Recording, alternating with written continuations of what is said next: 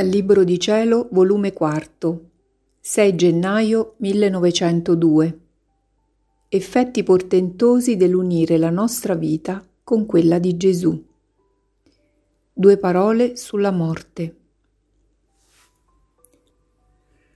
Stando nel solito mio stato, dopo aver molto aspettato, è venuto per poco il mio amatissimo Gesù e mettendosi a me vicino mi ha detto, Figlia mia, chi cerca di uniformarsi in tutto alla mia vita non fa altro che accrescere un profumo di più e distinto a tutto ciò che feci nella mia vita, in modo da profumare il cielo, tutta la Chiesa e anche gli stessi cattivi sentono spirare questo profumo celeste.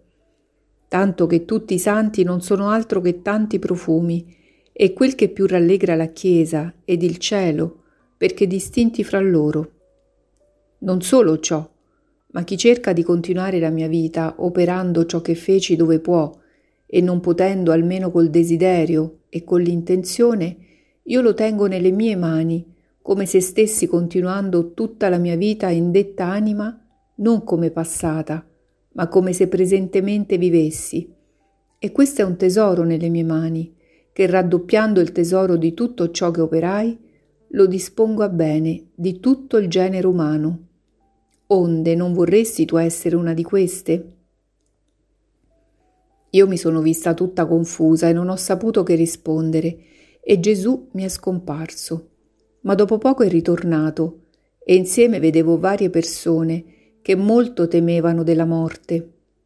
Ond'io vedendo ciò ho detto, Amabile mio Gesù, sarà difetto in me questo non temere, la morte, perché veggo che tanto la temono gli altri e io invece pensando solo che la morte mi unirà per sempre con te e terminerà il martirio della mia dura separazione, il pensiero della morte non solo non mi dà nessun timore, ma mi è di sollievo, mi dà pace e ne faccio festa, lasciando da banda tutte le altre conseguenze che porta con sé la morte.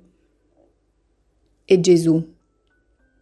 Figlia, in verità quel timore stravagante di morire è sciocchezza, mentre ognuno tiene tutti i miei meriti, virtù ed opere per passaporto, per entrare in cielo.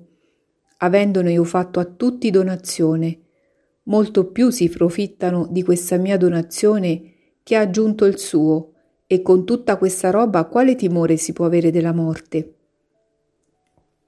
Mentre con questo sicurissimo passaporto l'anima può entrare dove vuole, e tutti per riguardo del passaporto la rispettano e le fanno il passaggio.